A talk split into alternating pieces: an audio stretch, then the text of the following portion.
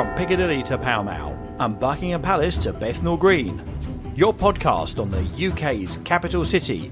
This is London Babylon. Mind the gap. Stand clear of the doors, please. With news, events, and interviews from the world's greatest capital city. With your host, Mark Scarf. Hello and welcome to a new episode of the London Babylon podcast. Today, my guest is Jason Ilagan, who runs the Humans of the Arsenal project. Now, if you're an Arsenal supporter, you may have come across Jason's website. He chronicles what it's like to be an Arsenal supporter in photography. It's a fantastic website. If you haven't seen it, please go and have a look. He primarily photographs Arsenal supporters and talks to Arsenal supporters outside the ground. Sometimes he's lucky enough to go inside the ground. Now, Jason is an expatriate Australian who's lived in London for the past five years. I spoke to Jason about what it's like to live in London, why he went to London. We spoke about Arsenal, we spoke about the humans of the Arsenal project, and we spoke about London in general. So I hope you enjoy my conversation with Jason Ilagan from the Humans of the Arsenal. Hello, Jason. Welcome to the London Babylon podcast. How are you? Mark, hello. I am good, thank you. How's things? I'm very good, mate. How is the heat wave in London? Now, last Saturday, uh, the one just gone, was yep. um, apparently the hottest day of the year. How is it now? It's it's cooled down substantially. So um, today, it's uh, Sunday afternoon. Um, they're forecasted 21 degrees, but at the moment, it probably feels like late teens, maybe 18, 19, 20, maybe at a stretch. Ooh, but um, it's yeah. So we've had a bit of a reprieve, and I really appreciate that. So that's what it was like today out here. Um, today is a winter's day, and I think we had 22 degrees. But I'm telling you nothing new. You mm. you're from the western suburbs of Sydney, like I am. What yep. is your interest now? I know you, and a lot of people know you from your uh, the Humans of Arsenal project. Just tell us yep, a little bit about what that actually is. Okay, so Humans of the Arsenal um, was inspired by another photography blog that I've come across. Um, you may be familiar with Humans of New York, um, where this bloke sort of wanders the streets of New York, um, pulls strangers up, um, has a little chat to them about their story or, or you know, um, or, or, whatever's going on in their lives, and sort of finishes off with um, taking their portrait. So, what I did for Humans of the Arsenal is quite similar um, in terms of the concept, but what I think is a point of difference is that everyone has a unique story. Um, so I guess what I typically do on an Arsenal match day is um, I walk around, you know, the sort of the area around the Emirates Stadium, around Highbury, around Arsenal, and kind of do the same thing with Arsenal fans. So, um, you know, find someone, have a quick chat to them, take their portrait. But essentially, the the purpose is to find out what their Arsenal story is. You know, why they supported the club, um, what you know, sort of current issues surrounding the club, um, uh, their take on current issues surrounding the club. But mainly, it's to sort of give people who may not be able to go to games a bit of a flavour of, about you know the history of the club, um, what what's going on in fans' minds, get a flavour of the match day experience. So you're from Western uh, Sydney, as I am. That's you right. would have yep. grown up with a strong rugby league background. Indeed, yes. What's your? How did you get involved with supporting Arsenal? Between the ages of five and nine, um, I was a Panthers fan, um, but I mainly supported Penrith because Brad Fittler was my favourite player growing up. So when he did make that move to the Sydney Roosters, um, I did follow him across uh, to the Roosters, and um, since about 95, 96, 97, I've been supporting the Roosters ever since. So, would the same thing ever happen with Arsenal? Are you entrenched in Arsenal, or if something happened, would you be uh, inclined to move to another club? Uh, no, I, I'm. I consider myself an Arsenal fan for life. So, I've settled on. Um, uh, you know, I live live and breathe Arsenal, and um, regardless of what happens, whether or not there's a change of manager, you know, in the in the not too distant future, or one of my favorite players leaves. Um, that doesn't matter. I will consider myself an Arsenal fan for the rest of my life. Well, I grew up supporting Parramatta. I lived in Wentworthville, which is a, a suburb just mm-hmm. um, slightly west of Parramatta. I went to Parramatta High School. Now the now the good thing about um, uh, my youth when when I was a boy that they they used to give us a schoolboy pass and we used to go to the games mm. every week. So I went to Parramatta oh, Stadium cool. from when it opened from 1986 mm, up mm, until I moved out of the area. So um, I was fully um, into the NRL, um, but um, probably for ten years now, I haven't, I haven't supported rugby league much at all. And mm. as you would know, growing up, we didn't have a real um, sense of what uh, the Premier League or the First Division back when we were boys uh, was. Yeah. Now, we only got selected highlights and not much coverage at all. Yep. Um, so it's only recently, since we've had paid television out here, that we're bombarded uh, with Premier League and soccer mm. or football in general. Growing up as you did in Western Sydney, your interest yep. in football grew from what? Um, I would say SBS, um, pure and simply. Um, you know, SBS. I hope it's still the home of sort of football and soccer coverage in Australia. Um, so I guess um, how I ended up falling in love with Arsenal was every weekend um, I, uh, the Premier League would syndicate a highlights package worldwide, and SBS would kind of show that. Um, and on one particular weekend, um, there was a match between Chelsea and Arsenal, and it was from a particular moment rather than um, than anything else that um, that I sort of started considering myself an Arsenal fan, and that was when um, you know, Kanu scored a hat trick, um, basically in the dying moments of this of this match in '99. Uh, so Arsenal were down two 0 um, they were playing away at Stamford Bridge, and um, Kanu basically single-handedly saved the match and got three points for Arsenal with an amazing hat trick. Um, especially his third goal, where he kind of managed to lob it over the keeper and over two defenders, and that was an absolute miracle. And in my eyes, I, I felt this club is for me. Well, SBS, uh, the the real name for SBS is the Special Broadcasting Service, but we knew it as the Soccer Broadcasting Service. Yeah. It's actually there's another there's another acronym that um, I think because you know um, SBS sort of you know did show a lot of foreign film, and you know, yeah. and, and, and you know it's often films from Europe that sort of take a liberal mind liberal liberally minded view of sexuality. Indeed. So I think one acronym that I was aware of was um, sex before soccer. I hadn't heard that one. Uh, but I am well aware of the uh, inclination for them to so to show such uh, films. Yeah. So, um, just on your humans of the Arsenal, I'm looking at it now. The pictures are absolutely stunning. Are all the pictures yours, or they, yeah, no, they're all mine.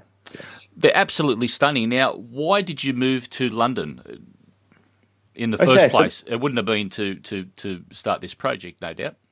No, no, no, no. That, that sort of came further down the line. So, um, my wife and I were um, we been recently married, I think about six or nine months in, and we felt that um, you know we were quite established in our careers, but felt that we were looking for a bit of a sea change, and in particular, we wanted to do a lot of travel. We really hadn't had the opportunity to do that, you know, when we were at, um, in high school or university, or you know, when we were dating.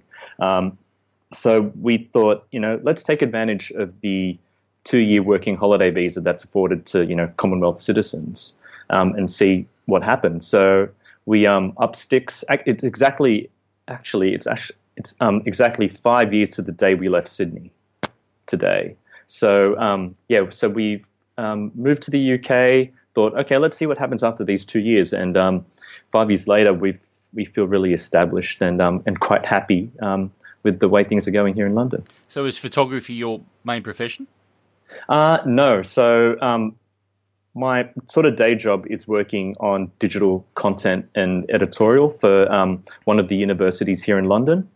Um, but photography sort of um, takes place on the weekends. You know, when whenever the, whenever there's football on, um, I don't have the accreditation or the access to photograph um, uh, Premier League matches, particularly Arsenal ones. So, but I do get access to shoot um, a lot of the Arsenal women's matches, um, and often the um, Arsenal sort of under 21s, under 23 matches.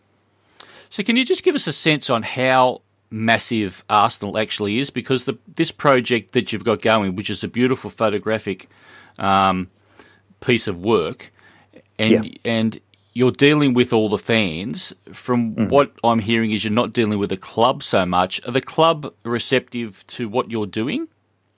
Um, yes, the club are well aware of the project and do try to accommodate me when they can. Obviously, um, the Premier League being you know a multi-million pound beast, you know they've got image rights and licensing, but um, where possible, the club do try to give me access to to matches, um, access to events. So.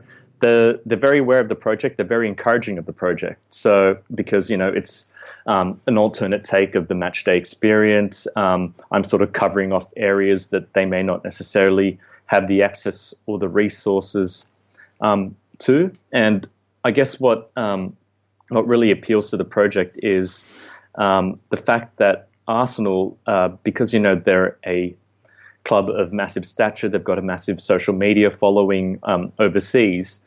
I find that fans from overseas are are, are quite interested in in the project because you know they kind of want to aspire to what being an Arsenal fan is really all about, and reading the stories um, that I post on the blog or the Instagram or on Twitter sort of um, bridges that gap of knowledge for them. So, if the club is uh, open to what you're doing, what about uh, someone else like um, Arsenal Fan TV, for example, where a lot of the time they criticise the club, um, but again, uh, you're at the games. Are they are they fairly uh, fairly high profile, or uh, again, am I looking from the outside in and it's probably projected more than it actually is?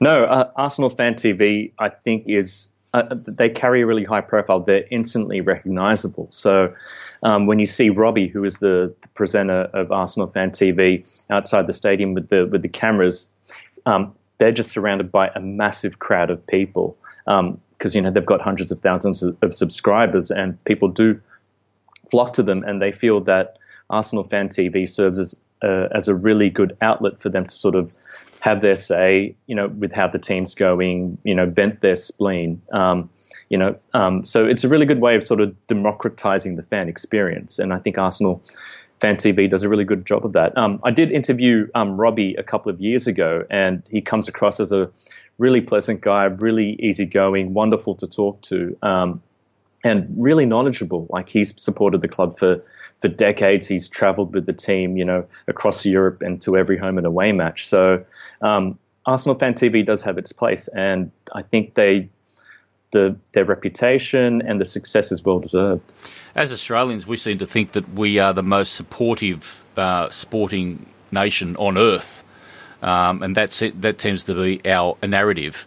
Uh, But when I see people like uh, like Robbie, and certainly he's not alone, they travel to every game, every away game, all the all the overseas matches. Now that must be obviously it obviously is a fairly uh, substantial financial um, burden. Um, Is there a lot of people that do that? Yeah, I mean, Arsenal, um, I feel have, and and and I think that um, a, lot of people see it this way. They have probably the most dedicated away supporters base um, anywhere in Europe. Um, you find that, um, I mean, I haven't had the pleasure of traveling away yet for Arsenal, but hope to do so in the next season. But you know, um, t- uh, the you know uh, each um, away team gets an allocation of tickets, and Arsenal, without fail, always sell out their allocation, no matter you know if they're traveling up north to Newcastle or you know or into you know the deep reaches of Eastern Europe. They will always have a supporter base. Um, I feel that not all sort of UK based supporters will be able to travel, but no matter what sort of um, port Arsenal sort of dock into, they'll always find a strong supporters base. So, um, you know, for instance, um, I met a fan um, who lives in um, Zagreb, and Arsenal um, played, I think, a couple of Champions League matches um, there a couple of years ago, and not only were the sort of the the the, the away grandstand um, was the, the away grandstand wasn't just full of UK based Arsenal supporters, but they were also full to the brim with sort of you know Croatian um, supporters or supporters from you know sort of nearby countries and regions. Well, Arsenal play two games out here in July. Uh, Yeah. What's what's what's the bet that um, supporters will come out for those friendly games? Um, I think there will be a massive turnout. Um, I'm good friends with um, sort of the executive board of the Arsenal Australia Supporters Club, and you know the, they're telling me that um, you know the the membership base is um, totally committed to the to the two matches um, coming up next month, and from what I understand, like um, not not not too many tickets are available on sale, so um, I do expect a, a really good um, a really good turnout for these two matches. Will there be many people travelling from the UK? Will they treat it as a holiday in Australia, and it, and Arsenal just happened to be there, so let's go? I think there'll be a good chunk of supporters from the UK. Um, Australia as a destination, without you know, with or without football, is a is a wonderful place. The weather will be you know quite reasonable, um, especially you know with um, with supporters coming from from the UK. So I think there'll be a good turnout. Um, I wish I could make it out myself, but I, my timetable and schedule just uh, kind of clashes, unfortunately. Well, I absolutely can't wait to go. Now, I hope that they bring the FA Cup with them because when Chelsea, I think they will. Well, when Chelsea came out um, a few years ago, they brought out the League Cup, they brought out the uh, the Premier League trophy, mm. and um, those those pictures take pride of place uh, in my in my study. So, yeah. Uh, just on that, do you think they were actually the proper ones, or would they be replicas? No, I'm I'm quite certain that they'll bring the FA Cup. Um, I, I, I, base it on nothing at all, but um, given that they've got something to show off, I, I do expect to see the trophy out there. It'll be a good night, and I can't wait. And I don't think there is many tickets left. Um, yeah. But uh, they're playing Sydney FC, who are our champions, yep. and they're playing the Western Sydney Wanderers. Yep. And they should be two very, very good nights. Yeah. Um, yeah, on the Wanderers, um, I'm unfortunately, I think, left the UK already, but I feel that if I had to pick an A League team, um, and base and and I, I, probably would go for the Wanderers just because you know I grew up in Western Sydney, so I think I would feel that sort of natural affinity with them. Well, the Wanderers played at Parramatta Stadium, which is a ground that you no doubt know, uh, yep. which has actually been demolished now because they're building a new stadium. Yep. And they pretty much were getting full houses whenever they were winning. So their supporter base is absolutely uh, fanatical. Uh, yeah, I've got um, I've got a couple of family and friends who are Wanderers fans, and I do sort of see on their on their Facebook or on their Instagram um, accounts of them, you know, just in the I think is it the red and black block. That's sort of where you know the most fanatical of um, Wanderers fans sort of gather with chants and flags and the odd flare. the odd flare, yeah, one or two. Now, Peter Wynn, who was who was a great Parramatta rugby league player, he has a yep. massive sports shore, uh, sports mm-hmm. store in Sydney. It's uh, it's built as the world's uh, largest rugby league store. I was talking yep. to him the few times that I've been in there, and he tells me that the Western Sydney Wanderers gear outsells rugby league gear probably two to one. No way. Absolutely. So it just shows you how much uh, football is infiltrating the western suburbs of Sydney. Now, mm. now the West did have a team in the past, the Parramatta Power, but that was in the yep. old National Soccer League days. Yep. Um, but the A League out here is just going leaps and bounds ahead every mm. year. Yeah, I, I, hear that, especially you know the local derbies um, in uh, in Sydney and in Melbourne. Just, you know, I think then when they play at the um, SFS or whether they play at um, I can't remember the name of the ground in Melbourne, but that's those stadiums, uh, you know, are, are at absolute capacity, and they're just big talking points for the weekend. They are, but I would uh, hes- I would hazard a guess to say that they're nothing like uh, the Tottenham Arsenal local derbies. um, probably not at that level yet, but I can see that happening in seasons to come. So, is the hatred of Tottenham as heightened as I think it is? It's real. Yeah, it's, it, it's so, real. Yeah, it's it's it's real. so, um, do any do any other do any other rivalries come close to matching that? I'm talking Premier League. In the Premier League, um, London derbies are, are always fiercely um, uh, fiercely contested. Um, obviously, you've also got, I think, in terms of other big Premier League derbies, you've got the Battle of Manchester. So you've got, you know, City and United, um, and then you've got the um, over in Liverpool, so um, Liverpool and Everton. So those are two uh, are the other kind of big derbies. You've probably got, to another extent, um, Stoke and uh, I think it's Stoke and Newcastle, or it's it's the it's like the Battle of the Rivers, the, the Tyne and the and the Wear Derby. So Uh, that would be Newcastle Sunderland, I think. you- sorry, Newcastle Sunderland. Sunderland. Yeah, Yep. And again, Newcastle are back in the Premier League, and uh, I think Sunderland dropped out. So, that's um, right. yeah, so no So that- local derbies for a while. yeah, that that might have to wait unless they um they draw each other in the league or the FA Cups.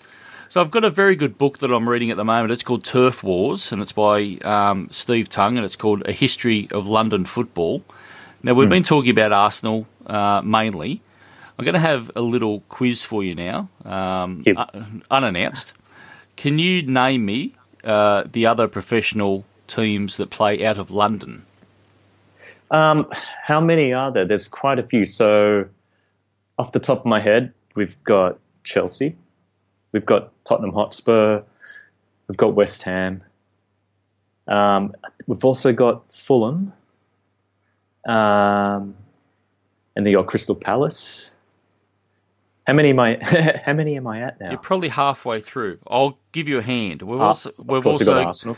we've also got uh, a Wimbledon, That's right. Millwall, Yep. Charlton Athletic, Mm-hmm. Leyton Orient. Mm-hmm. Now, Leyton Orient um, have actually managed to come back from the brink of bankruptcy. Um, I understand the other day, as well. I did read that they were on their last league, so that's good to hear. Dagenham. Now I don't know what division they play in. Dagenham and Redbridge. How many? Um, hmm, how many divisions are they down? I, I could not tell you. No. We've also got Barnet, Mm-hmm. uh, Brentford, and QPR.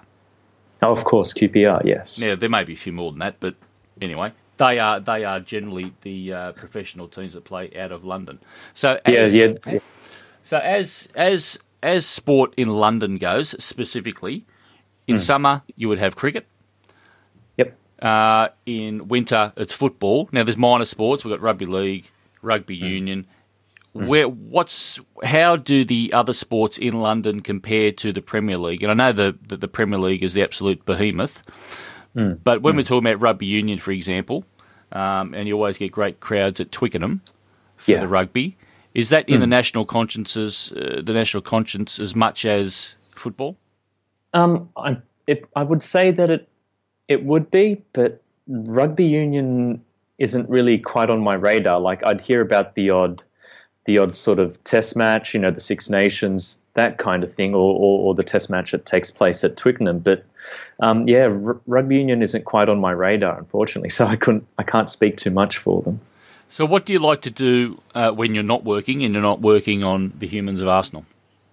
Um, when I am not working, so I'm really into sort of contemporary art. So um, in London, we're really sport for sort of art galleries. So you know, you've got the Tate Modern, you've got the National Portrait Gallery, the um, the National Portrait Gallery, and the National Gallery. Um, so you know, the, there are some really good exhibitions that come and go around i- in London. So we, um, my wife and I, do try to check them out. We're into live music, so we try to go to as many gigs as we can. You know, whenever our favorite artists kind of tour the UK, we'll try and see them.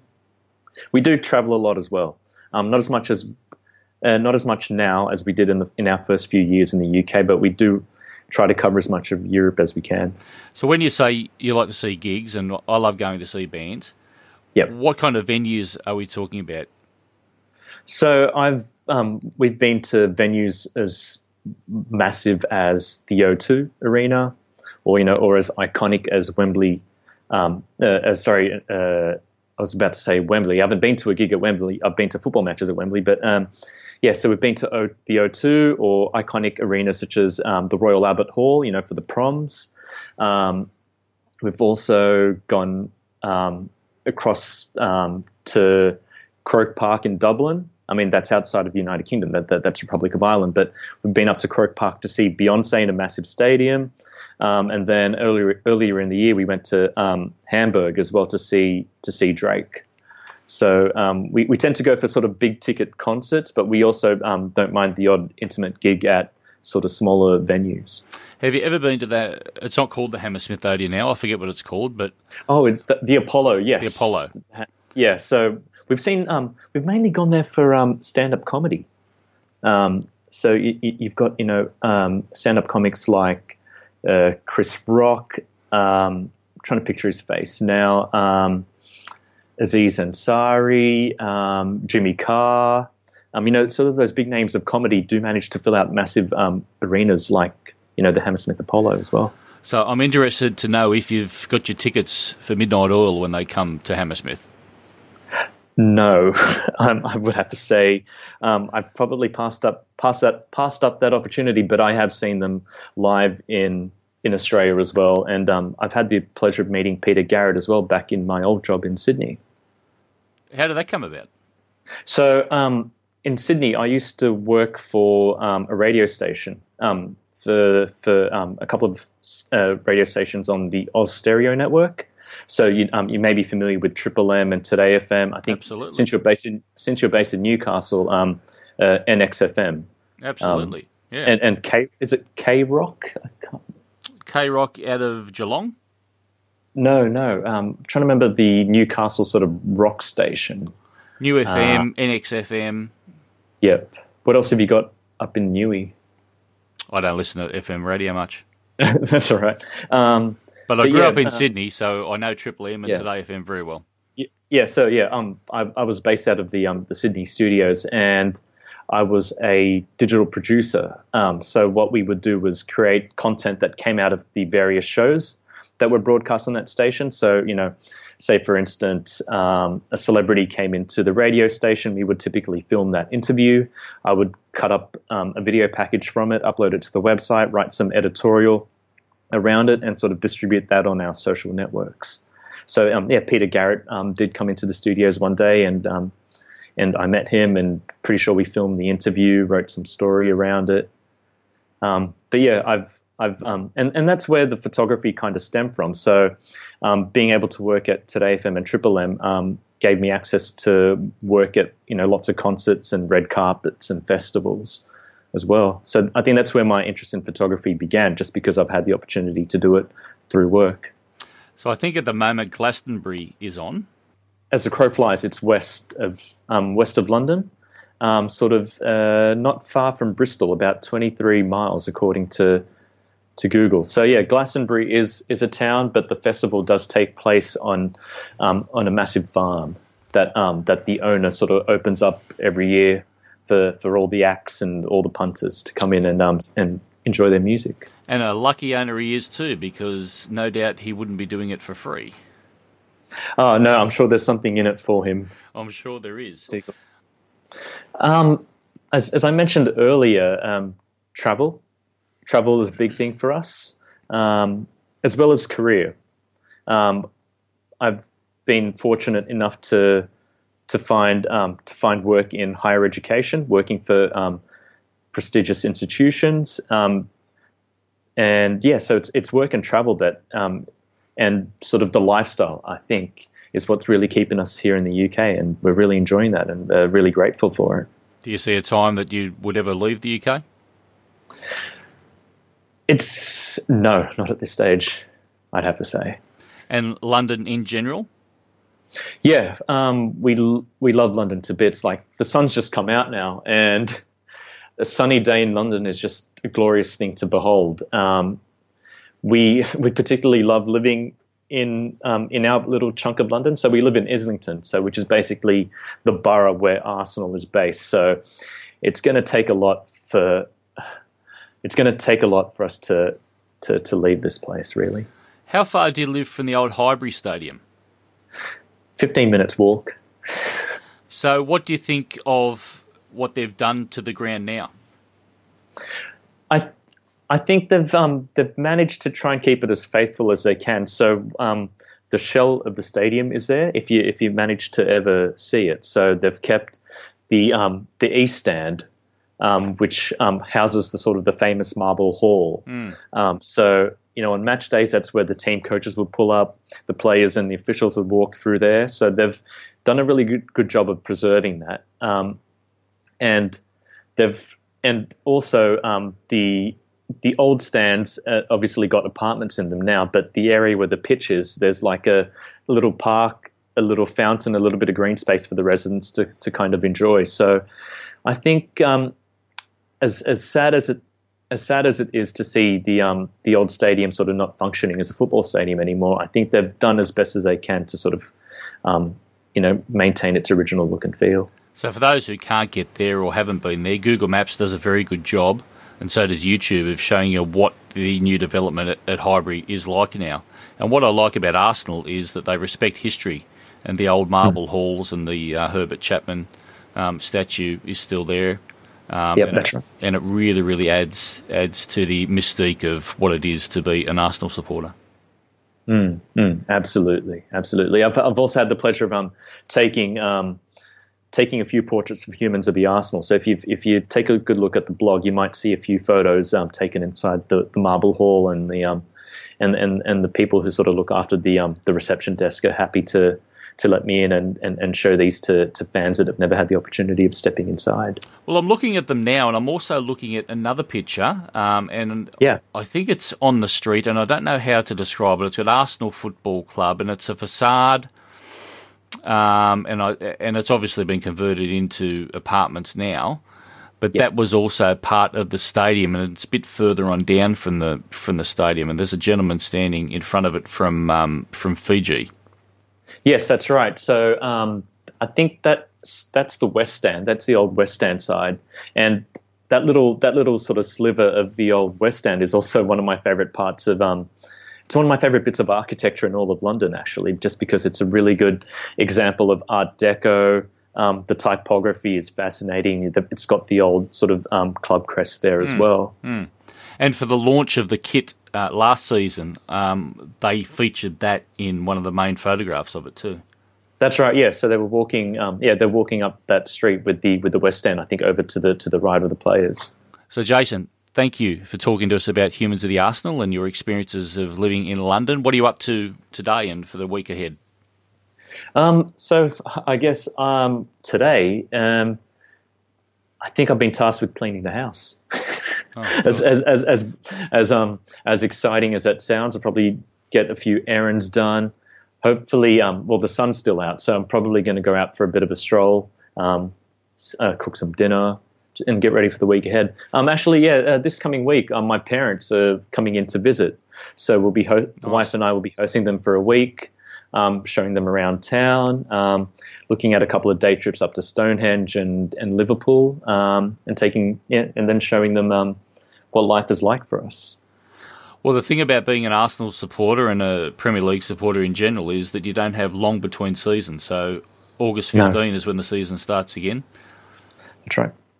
Yeah, that's right. So, um, what's keeping me busy during the off season is um, you've obviously got the Confederations Cup. Um, so I think this afternoon Arsenal will uh, Arsenal um, Australia will be playing Chile. Um, so um, you've got Alexis Sanchez there playing for Chile, and then you've obviously got Australia, and I think at the same time um, Cameroon and Germany are also playing. So football's keeping me busy. I also keep an eye on on football in the Philippines, um, where which is sort of my um, where my parents came from. Um, I'm trying to take an interest in the growth of the sport there.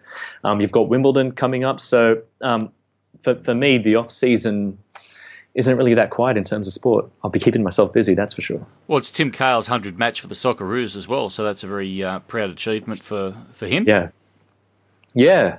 Um, my goodness, he's still got it at at thirty, whatever thirty at whatever age he is, he's um he's still he's still banging them in. That's for sure. Well, he's playing well for Melbourne City, and, he, and he's their yeah. um, marquee player. So yeah, uh, one of Australia's great exports. Yeah. Um, I, I, still can't forget that goal he, he scored at the last World Cup against the Netherlands. That was just an absolute banger. So that was my very enjoyable chat with Jason Ilagan from the Humans of the Arsenal website. Jason is living the dream, a boy from Western Sydney now living over in London, working. His parents are coming over, doing what he wants to do and following the Arsenal. Can it get any better than that? You've been listening to London Babylon. To make sure you don't miss an episode, please don't forget to subscribe. We'll be back next week, and thanks for listening. Bye!